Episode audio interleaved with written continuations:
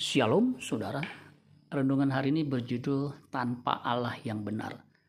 2 Tawari 15 ayat 3 sampai 4 Lama sekali Israel tanpa Allah yang benar Tanpa ajaran dari para daripada imam dan tanpa hukum. Tetapi dalam kesesakan mereka Berbalik kepada Tuhan Allah orang Israel. Mereka mencarinya dan ia berkenan ditemui oleh mereka ada seorang yang mempunyai penyakit kronis yang belum sembuh, padahal ia sudah berdoa dan berobat ke berbagai dokter.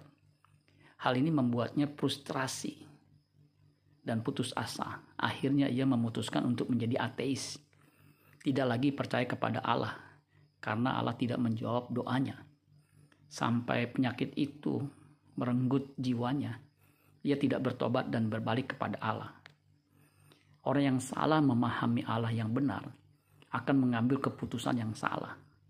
Jika Allah tidak seperti yang dia inginkan, maka ditinggalkannya Allah itu.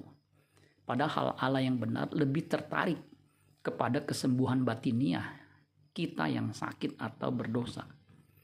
Oleh kematian Kristus, kita yang percaya kepadanya akan beroleh kesembuhan batin dari kecenderungan yang selalu berbuat dosa menjadi orang yang berkerinduan untuk senantiasa melakukan kehendak Allah, apa yang baik, yang berkenan, dan yang sempurna.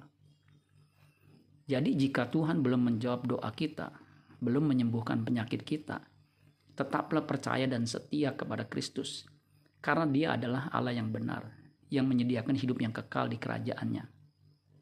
1 Yohanes 5 ayat 20 Akan tetapi kita tahu bahwa anak Allah telah datang dan telah mengaruniakan pengertian kepada kita supaya kita mengenal yang benar dan kita ada di dalam yang benar di dalam anaknya Yesus Kristus.